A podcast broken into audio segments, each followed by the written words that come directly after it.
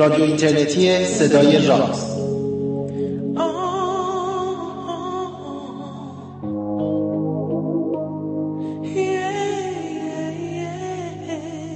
سلام روز و روزگارتون خوب و خوش و فرخنده.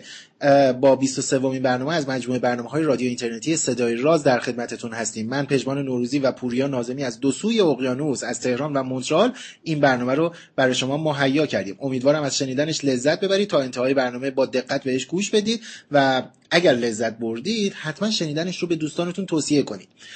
ما چند بار دیگه هم توی بخشای دیگه برنامه راجع به این قضیه صحبت کرده بودیم. این برنامه رو اگر دانلود می‌کنید و گوش می‌دید اولا که حتما دانلودش بکنید. تو آرشیو خودتون هم می‌تونید نگهش دارید. اون رو پخشش کنید به اشتراک بگذارید. اگر صفحه اینترنتی دارید توی فیسبوکتون یا توی شبکه های اجتماعی دیگه اگر عضو هستید فایلش رو به طور کامل قرار بدید. بگذارید همه بهش دسترسی داشته باشن به خصوص اونهایی که به اینترنت مناسب برای دانلود کردنش سخت هستش دسترسیشون.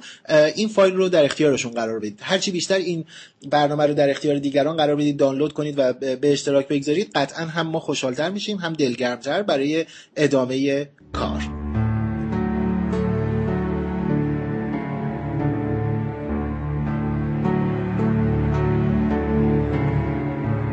چند وقت پیش با پوریا درباره یکی از دوستان قدیممون که در رصدخونه زعفرانیه و مدرسه فرزانگان نجوم رو نجوم آماتوری رو فرا گرفته بود رصدگر قابلی بود در برخی از پروژه های در برخی از رقابت های رصدی که در ایران برگزار می‌شد صاحب جایگاه و مقامی بود. صحبت می‌کردیم و البته بهانه صحبتمون هم یکی از پروژه های فیلم سازی بود که در دست کار داشت.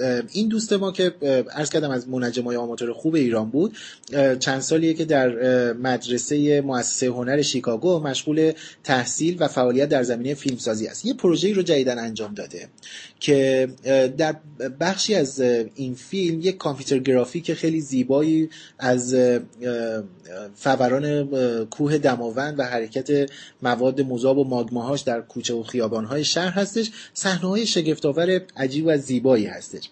البته فیلم مثلا منظور این نیستش که یک فیلم علمی هستش یا یک مستند علمی هست ولی به هر حال این صحنه ها جالب مدت ها با پوریا فکر می‌کردیم که کجا می‌تونیم از این پروژه استفاده بکنیم یا کمک کنیم یا دربارهش صحبتی بکنیم. الان این بهانه رو در اختیار داریم. در حقیقت بهانه اصلی ما برای پرداختن به این فیلم در برنامه رادیو اینترنتی صدای راز حضور این فیلم در جشنواره یا فستیوال فیلم فستیوال بین المللی فیلم تورنتو هستش TIFF که فیلم بهار نوریزاده دوست خوبمون به نام ولکان در این جشنواره هستش. چندی قبل با بهار درباره این فیلم صحبت کردیم. قبل از حرکتش به سمت تورنتو و شرکت در جشنواره. ماحصل این گفتگو این برنامه 23 هستش. شاید این برنامه اصلا فتح بابی باشه برای اینکه ما در برنامه های دیگری هم بتونیم از دنیای مستقیما علمی خارج بشیم یه مقداری به فضاهای جانبی علم و دنیای هنر هم نگاه بیاندازیم. حاصل گفتگوی من پوریا و بهار رو توی این برنامه بشنوید و ازش لذت ببرید و به دیگران هم توصیه کنید که بشنوندش. پوریا سلام. بهار سلام. سلام. سلام الان هر کدومتون بگید که کجای دنیا هستید. ما معمولا از دو سوی اقیانوسیم الان دوباره فکر می‌کنم زل سوم رأس سوممونم زنده شده. آره تو سه که مونترال من تهرانم. بهار؟ شیکاگو. شیکاگو. شیکاگو. خب خیلی هم شما دو نفر فعلا. فعلا یعنی چی؟ یعنی قراره که کجا بری؟ قراره که یه سفر برم کانادا تا دو هفته دیگه از اون برم میرم لبنان بیروت. او کلی قاره پیمایی می‌کنی خیلی هم خوبه. چه خبر هست؟ اینا, اینا سفرهای کاریه سفرهای شخصیه؟ جفته سفر کاریه دارم میرم تورنتو برای فستیوال فیلم تورنتو دهم تا بیستم سپتامبر. فیلمم اونجا نمایش میدم از اونجا یه راست میرم. بلیت یه طرفه دارم بیروت ده ماه برای دوره رزیدنسی هنری. به اصطلاح.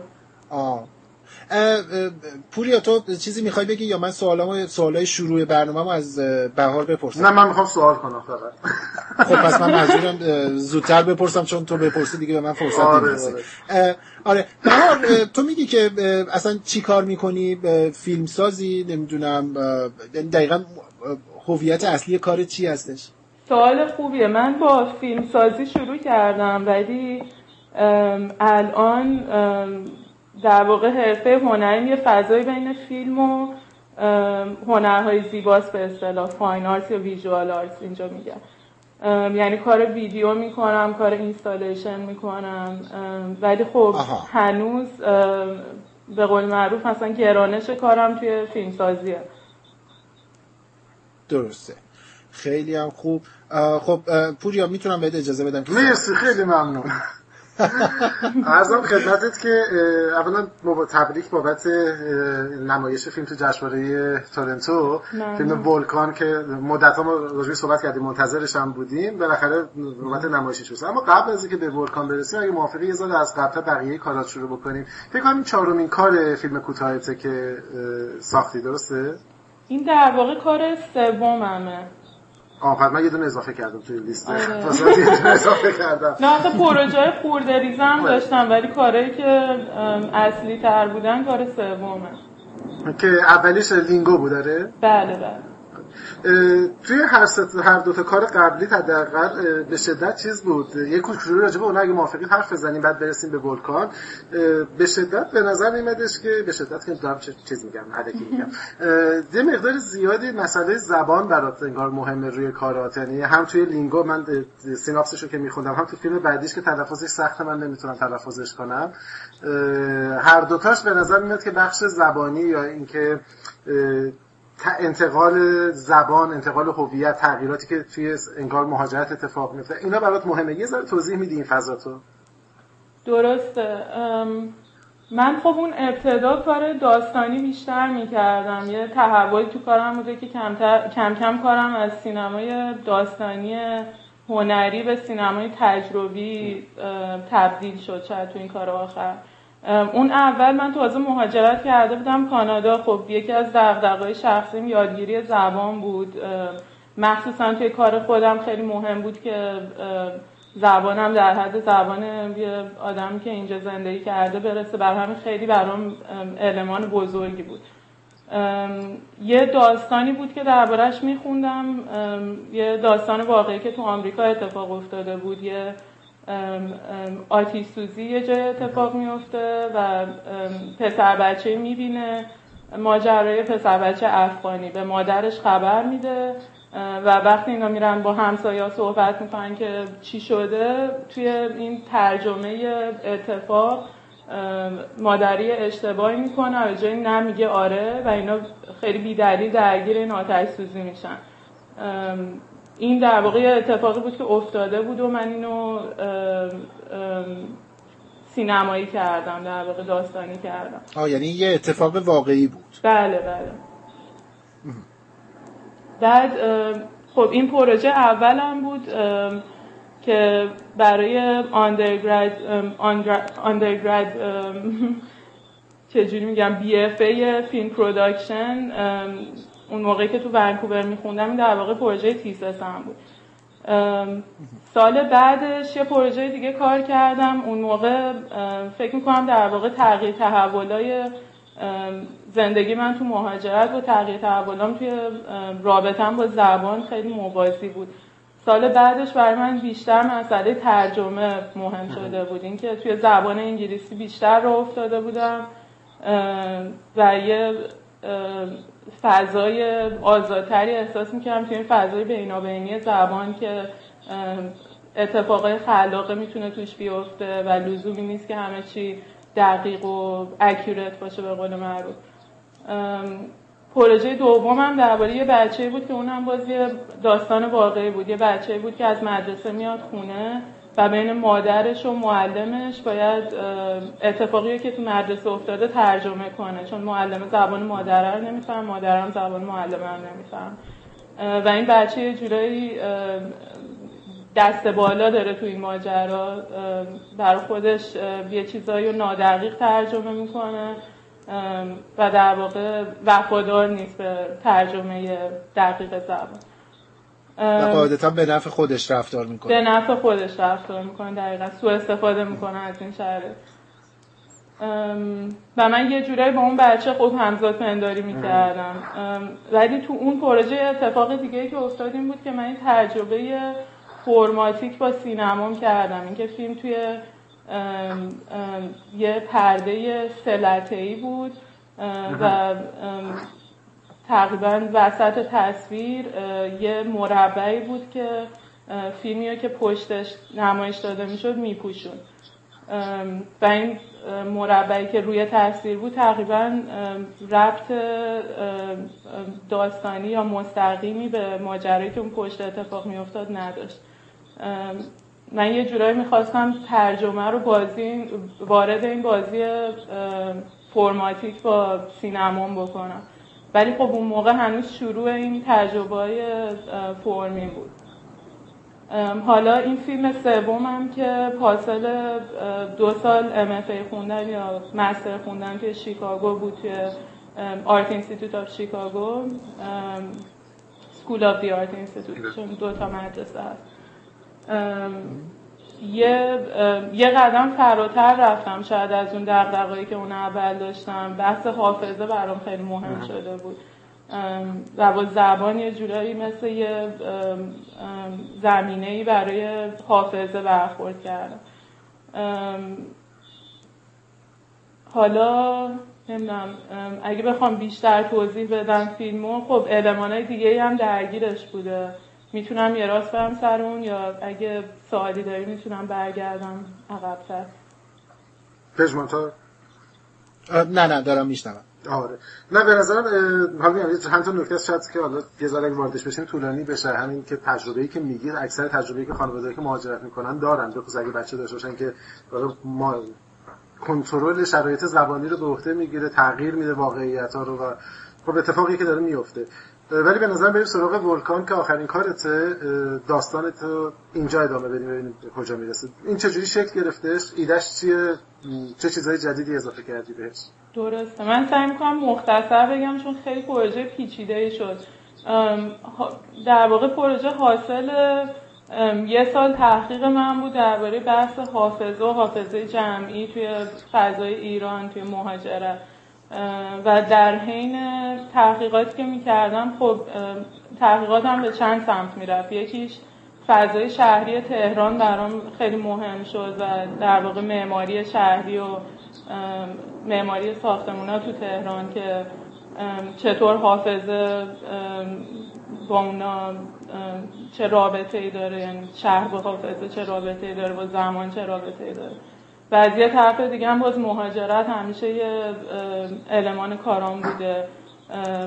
و در واقع یه ایده که از همون اول بود باز ایده فرمی بود یه بازی فرمی بود با سینما که فیلم قراره تو توی دو بخش کاملا مجزا باشه. یه بخش که تو تهرانه و درباره آتش بشانیه که اتفاق میفته و بخش دوم که توی آمریکا میگذره یه سفر ماشینی یا رود تریپ اصطلاحا که پدر و پسر با هم دارن انجامش میدن و ختم میشه به یه پارک دایناسور متروکه توی یکی از ایالت های آمریکا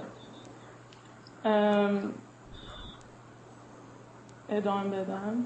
آره آره فیلم هم چیزه. فکر تو هم توی ایران فیلم برداری کردی هم تو آمریکا؟ محصول سه تا کشور عملا. درسته.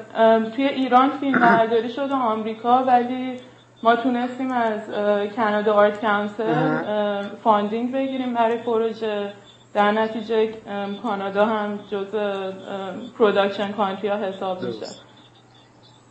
نشده سه کشوری. سه کشوری. خب همین داستانی که در واقع گفتی یه ذره قبل از اینکه وارد بخش فنی در واقع ساخته فیلم بشیم این ایده که حافظه جمعی که میگی داره شکل می‌گیره و روش بهش پرداختی به نوعی انگار نگرانی از اینه که توی همین قالب فضاهای شهری اینا داره از دست میره. یه همچین نگرانی وجود داره یا اینکه باز انگار اینجا داره حفظش می‌کنه. چه نگاهت بهش چی بوده؟ من سعی کردم خیلی خودم در مقام قاضی نذارم ولی بیشتر مشاهده کنم. یعنی خب سینما هم فرمتیه که مشاهده توش مهمتره شاید تا تصمیم گیری. چیزی که بر من جالب بود میگم چون بخشی بودش که کم کم پررنگتر شد. تهران توی تحقیق من پررنگتر شد. اینکه شهریه که قدمت تاریخی نداره. شاید تاریخش به 200 سال حدود 200 سال قبل برمیگرده و در مجاورت مثلا یه شهر باستانی مثل ریه. و اینکه در واقع یه جورایی توی ذات شهر تهران این رابطه با زمان وجود نداره. مثل یه بچه نوپایی توی مثلا تاریخ یک کشور باستانی که از اول اینجوری شکل گرفته. و توی هر در واقع تغییر تغییر تحول تاریخی که توی تهران اتفاق افتاده یه سری میادین شهر که اهمیت در واقع سیاسی داشتن کاملا نابود شدن دوباره یه مکان دیگه جاش قرار گرفته مثل میدون توپخونه.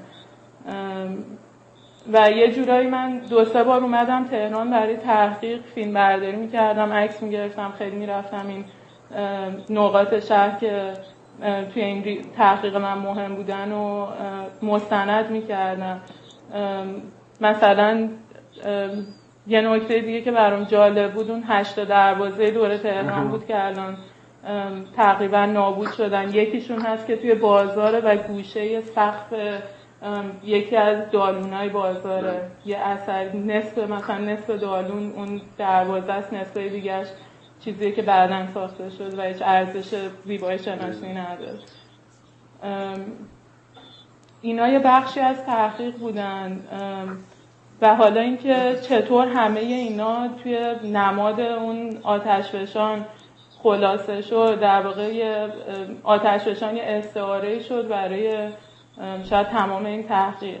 که به نظرم همون اتفاق هنری بود که افتادیم که از اون همه تحقیق خیلی مکتوب شاید مثلا جدیتر رسید به نتیجه هنری پژمان تو هستی؟ آره آره هستم دارم میشنوم این برداشتی که الان من دارم می‌کنم ببین که درست میگم بهار به عبارت درستتر این آتش فشان رو تو خیلی نماد شناسانه داری بهش برخورد می‌کنی. نمی‌دونم برای نمایش این تغییری که می‌تونه بیاد یهویی بخشی رو بپوشونه دوباره روش چیز دیگه اتفاق بیفته یا نه. واقعا خود آتش فشان به معنی آتش فشان برات مهم بوده. می‌دونین یه چیزی که شاید این نماد بودن آتش فشان متصل کنه به همه این حرفایی که زدم زلزله تهران طبیعتا که من به زلزله عنوان یه پدیده که پدیده که در واقع روانشناسان است بیشتر تا خود اتفاقش فکر می‌کردم که تو ذهن همه شهروندهای تهران یه اتفاقی وجود داره که ممکنه هر لحظه تمام شهر رو نابود کنه ولی با اینها زندگی جریان داره. به نظر میاد کسی اهمیتی بهش نمیده باعث نمیشه چیزی متوقف شه. در واقع این مثلا موعودی بودن فضای شهر همراه با شهرونداش چیزی بود که برام مهم بود. ولی اتفاقی که افتاد این بود که من نمی‌خواستم زلزله رو به صورت سمبولیک نشون بدم چون دیگه توش نمادی وجود نداشت چون اتفاقی که ممکنه بیفته. زلزله تبدیل شد به آتش فشان به خاطر اینکه خب از یه سمت هم من توی سینما چیزی که دنبال می‌کنم این رابطه با حقیقت اینکه چطور توی سینمای ایران سینمایی که تو دو دهه اخیر جریان داشته به نظر میاد که همه فیلم نه همه فیلم سازا یه علاقه به واقعی نشون دادن زندگی یا حقیقت گرایی وجود داره که توی بازی گرفتن از بازیگرا هست و یه جورایی شده نماد سینمای ایران توی غرب یعنی سینمای ایران اینجوری شناخته میشه. من همیشه ذره این برام عامل کنجکاوی بود این که چرا ما که در واقع خیلی زندگی های واقعی نداریم. و زندگی کردن تو ایران خیلی کاراکتر واقعی نداره. همش توی لایه های مختلف زندگی محیطی و زندگی شخصی میگذره. چرا این درگیری وجود داره که همه چی باید تصویر واقعی داشته باشه؟ یه جورایی خیلی مستقیم من می‌خواستم اینو با وارد کردن اون انیمیشن بشکنم. اینکه یه فیلمی ساختم که تقریبا قسمت اولش مستند بونه است غیر از اینکه یه انیمیشنی روی تصویر وجود داره که این آتش بشانه. درست. پوریا سوال سوالی داری یا من صحبت هم بگم؟ ها نه تو تو بپرسم بعدا. بهار این من الان هم به دلیل علاقه شخصیم هم به دلیل اینی که فرمت این برنامه های رادیویی ما به اون سمت می‌خواد بره یا علاقش هستش که بره چقدر این تصویری که تو از آتش فشان داری تصویر می‌کنی برات مهم بوده که تا حد ممکن واقعی واقعی که میگم یعنی اینکه مبتنی بر یه سری اصول علمی یا نمی‌دونم بکگراندای دقیق علمی باشه یا اینی که نه خیلی بیشتر زیبایی شناسیش برات مهم بوده؟ فکر کنم در توی مراحل اولیه کار ما بیشتر سعی کردیم. داشتیم همه آپشن ها رو بررسی می‌کردیم و یه مسیرش این بود که دقیق تر باشه به واقعیت نزدیک تر باشه و شاید علمی تر باشه به نوعی. حالا جالب این مثلا کنار هم گذاشتن واقعیت و علم هم خودش بحث خودش داره. یعنی مثلا توپوگرافی کوه رو داشتیم بررسی می‌کردیم با اون گروه CGI artist یا نمی‌دونم جلوه ویژه ولی از یه مرحله که پروژه گذشت در واقع اتفاقی که افتاد همین صحبتی که کردم این که من بیشتر درگیر این بودم که یه تصویر مستندگونه از تهران چطوری با اون انیمیشن که حتی شاید به جنس تصویر نمی‌خوره ممکنه با هم منطبق شن یا منطبق کردن اون دو نوع تصویر که انقدر با هم از لحاظ یعنی تاریخی که دارن از یا آره. آره یعنی تفاوتی که دارن چجوری با هم روی هم میفتن superimpose میشن در واقع برام جذابتر بود. ولی خب همه اینا توی پروسه کار اتفاق افتاد. یعنی من تصویر درستی اون اول نداشتم از اینکه آتشفشان قراره چه شکلی بشه تا اینکه تا لحظه آخر تقریبا که این ترکیب رو دیدم. درست. یه چیزای دیگه هم باید اضافه کنم فکر کنم این جالبه. اینکه من اولش که به آتش فشان فکر می‌کردم راستشو بخواین اصلا یادم نبود که دماوند آتش فشانه. یعنی فقط داشتم فکر می‌کردم که اگه زلزله نباشه آتش فشانه. ولی شاید مثلا دو سه ماه بعد از اینکه داشتم روی فیلم نامه کار می‌کردم یهو نمی‌دونم از کجا یادم اومد که آتششان نهفته از نماوند بعد حالا بعدش میگم همه همه این ها توی پروسه کار افتاد کنار هم. داشتم با دوستم شوخی می‌کردم درباره آتش فشان. اونم یه دو سه تا بیت از ملک و شعرهای بهار خون شعر دماوند. بعد ناگهان دوباره یادمون افتاد که این شعرم در واقع اشاره به همون آتش فشان نهفته داره که بعد فبرون کنه چه اتفاقایی میفته بعد اونم یه جورایی وارد کار شد وارد فیلم شد. ولی خیلی دیرتر. آه یعنی خیلی خیلی اینا هی اتفاقایی بود که هی تیکه تیکه افتاد و تو مسیر برای تو این شکل گرفت. دقیقا. آره. بخش دوم بخش دیگه فیلم که در واقع میگی اما کاملا یه داستان یه خانواده مهاجر دیگه که دارن میرن و حالا رابطه اینها رو داره بررسی می‌کنه توی طول این سفر و اتفاقی که میفته یعنی این نوشته بوده که این الزاما خیلی حتی موازی هم نیستش. انگار دو تا قطعه مختلف تو فضا زمان اینا داره اتفاق میفته دقیقا. داستان دوم در واقع داستان خیلی خطیه توی زبان سینمایی. یه سفره دقیقا یعنی از نظر خطی بودن دیگه جزو خطی ترین ایده های سینمایی یه سفر با ماشین از حالا محلی که شروع میشه مشخص نیست تو فیلم ولی ما از شیکاگو شروع کردیم و رفتیم ایالت میشیگان نزدیک شهر اناربه که یه پارک متروکه هست.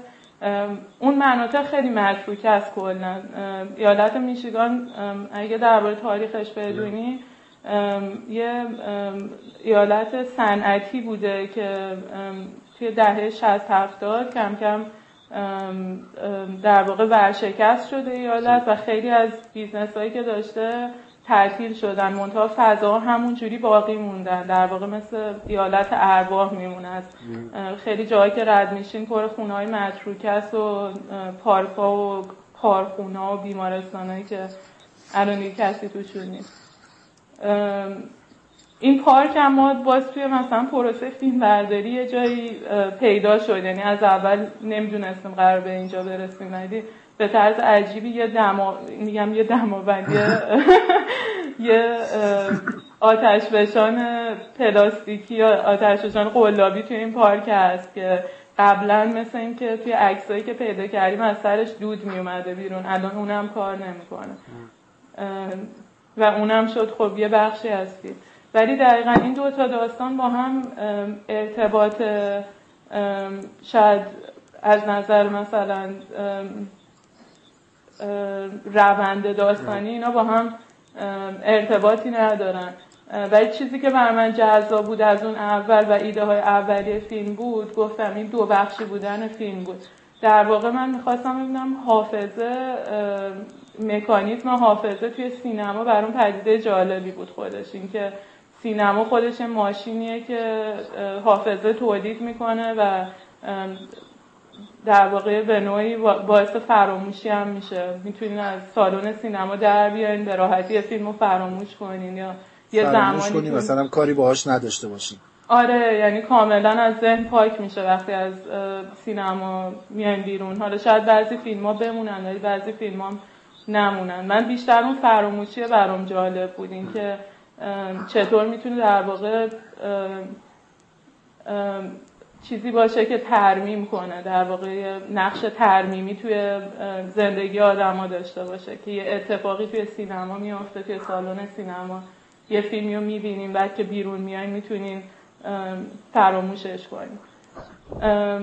و یه جورایی من اینو می‌خواستم اگزاجره کنم. اینکه قسمت اول فیلم یه اتفاق مهیبی میافته که شما در واقع میره توی لایه های خاطرتون و وقتی که بخش دوم می‌بینیم یه برخوردی با بخش دوم ممکن تو ذهنتون داشته باشه ولی نتونین دقیقا کنار هم بذاریم همونطور که حافظه کار می‌کنه.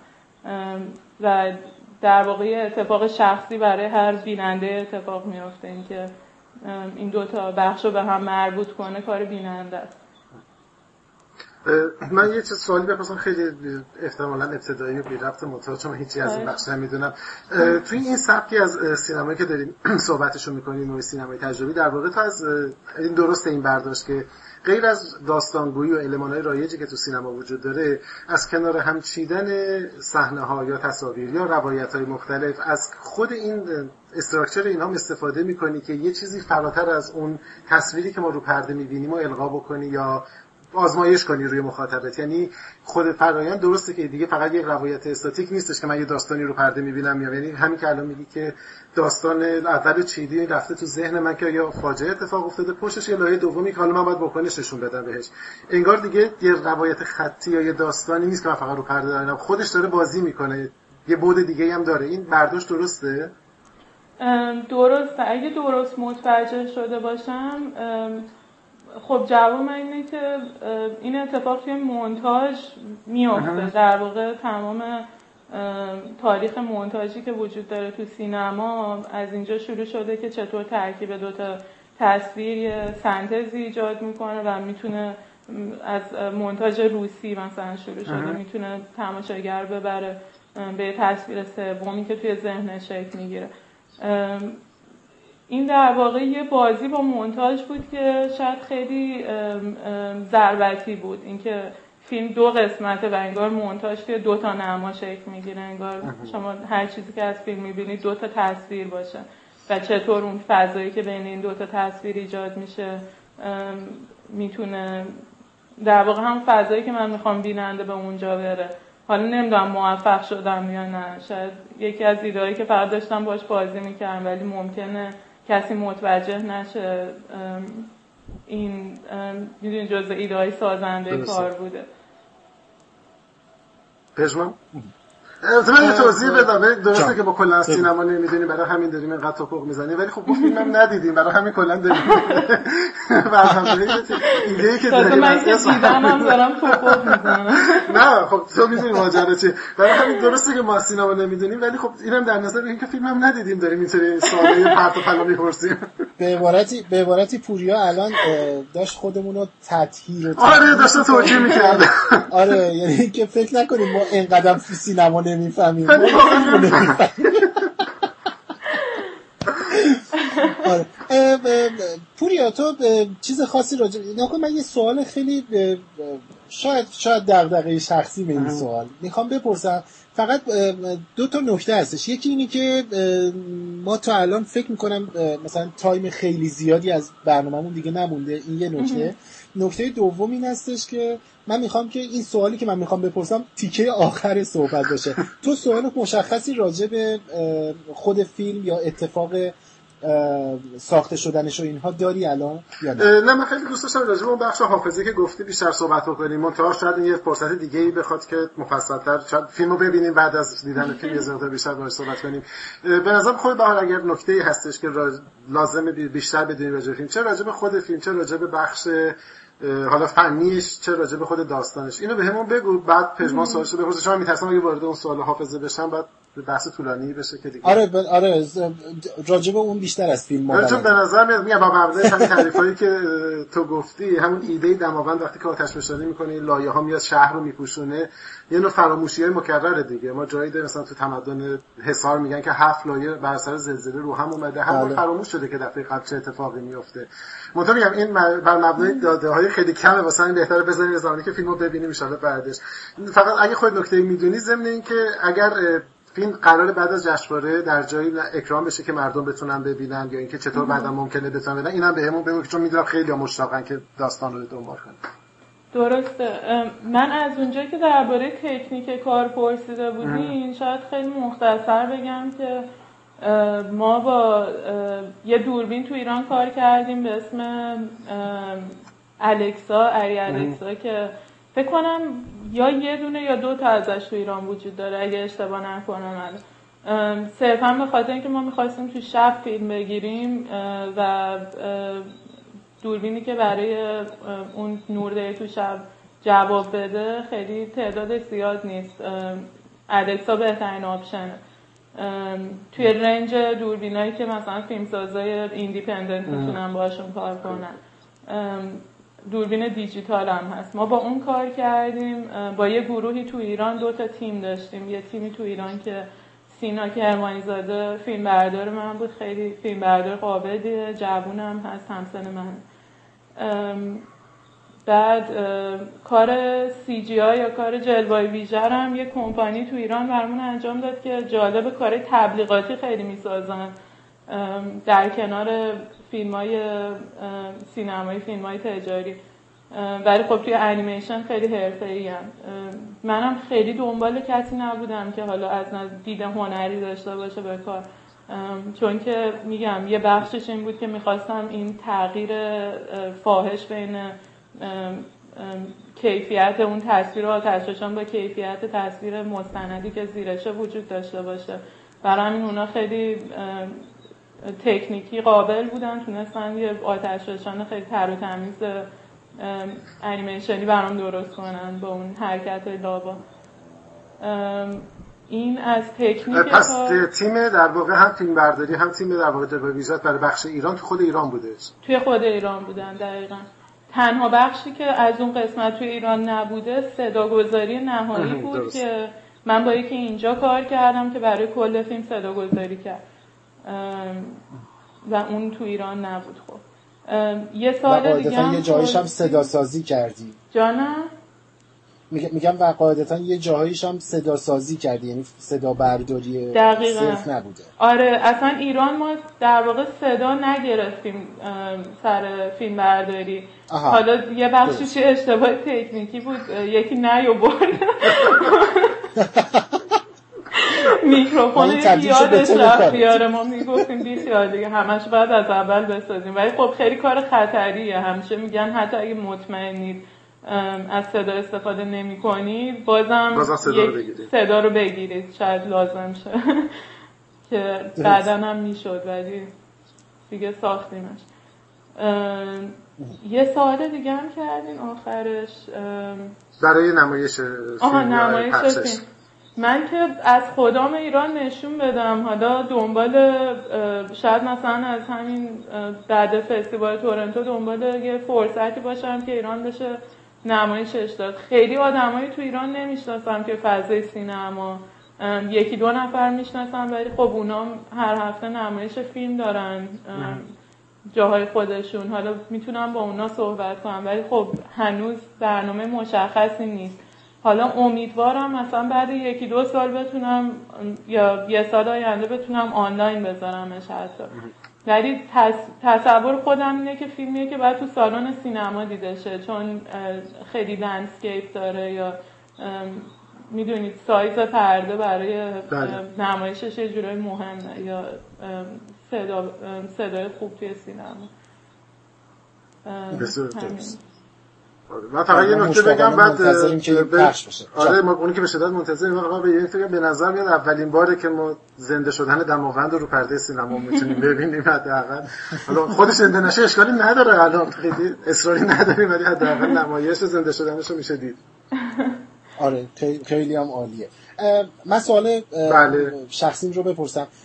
نکن همه ماها من پوریا یا دوستان دیگه که می‌شناسیم به دلایل متنوع یا خیلی خیلی شخصی حتی خب قاعدتا نجوم یه جاهایی پس زمینه ذهنمون همیشه وای میسه. بعد هر کاری که می‌خوایم بکنیم یه یه نگاهی هم به اون قصه نجوم و حالا تمام شاخه هاش داریم. حالا تمام شاخه هاش که داریم میگیم یعنی حتی مثلا چه می‌دونم اتفاقای علمی که به زمین و فضا و اینها وابسته هستش خیلی برام جذابه.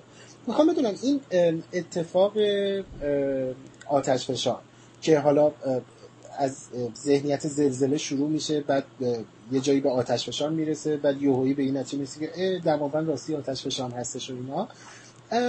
فکر می‌کنی این اتفاق نجوم آماتوری یاد گرفتن بلد بودن چون به حال مدت نسبتا طولانی هم تو کار نجوم آماتوری کردی و اینها این هیچ جایی از این قصه نقش بازی کرده؟ حتی اگر تو بکگراند بوده باشه.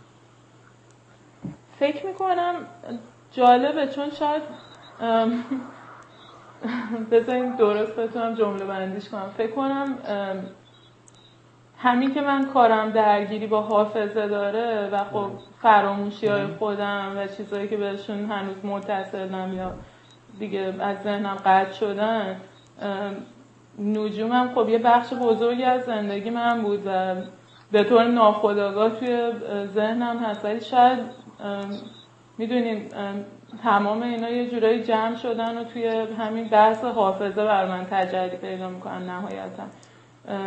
درست من الان دارم سر سر تحقیقات جدیدی هستم که نجوم خیلی مشخصتر توی زمینشه شاید حتی دارم دوباره یه سری می‌دونین مطالب قدیمی که داشتم و نگاه می‌کنم. می‌خواستم سعی کنم با خود شما تماس بگیرن یه سری سوالایی بکنن ولی این پروژه بعدیم خواهد بود. در مورد دماوند اونطوری که بخوام بگم مستقیم نقشی داشته شاید نه ولی خب طبیعتا میگم همیشه بحث حافظه برام مهم بوده. اینکه یه جایی شاید تو حافظم بوده که الان داره یه شکل دیگه خودشو نشون میده. من خودم ازش ناگاهم. درست. آره خب من جواب خیلی خوبی گرفتم. یعنی حالا قاعدتا انتظار نه شما داشته باشید نه خودم که بخوام اون, نتیجه شخصیم رو بخوام بگم. ولی خوب بود. یعنی جواب خیلی خوب و امیدوار کننده ای بود برام. خب من خیلی امیدوارم که هم تو جشنواره خیلی موفق باشه فیلم که حتما هستش هم پروژه های بعدیت. بیخبر نذار ما از بقیه از همینجا مرسی. میگم از همین از همین الان می‌تونیم امیدوار باشیم که پر... یعنی مشتاقانه دنبال پروژه بعدی باشید با این نکته ای که گفتی که خیلی مستقیم تر به نجوم نزدیک میشه قاعدتا هیجانش از همین الان برای حداقل من و پوریا داره میره بالا. قربان شما مرسی. من میگم همیشه به آقای نازمی هم گفتم من یه بخش بزرگ زندگیمون دوران نجوم آماتوری بود که تو دبیرستان و اوایل دانشگاه کار می‌کردم. هیچ وقت یادم نمیره. من اولین کلاس هم, هم با آقای نوروزی بود. یادم تو رسد خونه ده سالم بود. یادتون اون دوران؟ بله بله بله. چرا که نه؟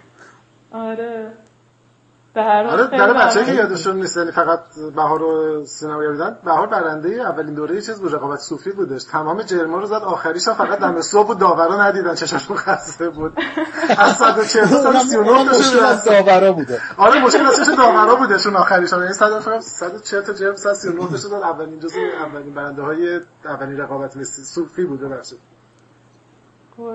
آره آره آره.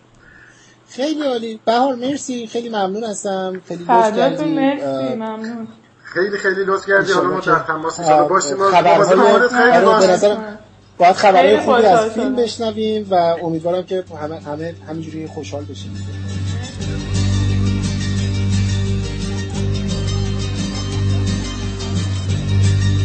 و اینطوری بود که 23 برنامه از مجموعه برنامه های رادیو اینترنتی صدای راز به پایان رسید. امیدوارم از این برنامه هم خوشتون اومده باشه. اگرم اینطور بوده حتما اون رو به دوستاتون معرفی و توصیه کنید. به زودی بخشای تازه پروژه راز از راه می‌رسن و سر وضع تازه هم می‌گیرم فعلا ما رو تو وبسایتمون فیسبوک و اینستاگرام می‌تونید دنبال کنید. راستی موسیقی هایی که تو این برنامه شنیدید به ترتیب عبارت از عبارت بودند از One Way Ticket از گروه Eruption Amid Winter Came از انیا و در نهایت موسیقی که همین الان دارید پس زمینه صدای من میشنوید ترانه Boat on the River اسمش هستش از Styx. من پژمان نوروزی و پوریا نازمی از دو سوی اقیانوس تهران و مونترال بهترین آرزوها رو براتون داریم. تا برنامه بعد روز و روزگارتون خوش و خوش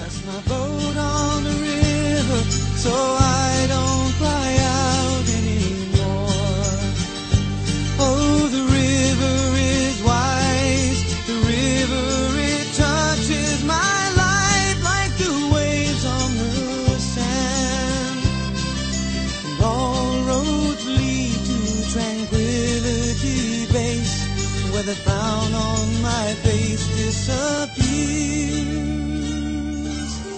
Take me down to my boat on the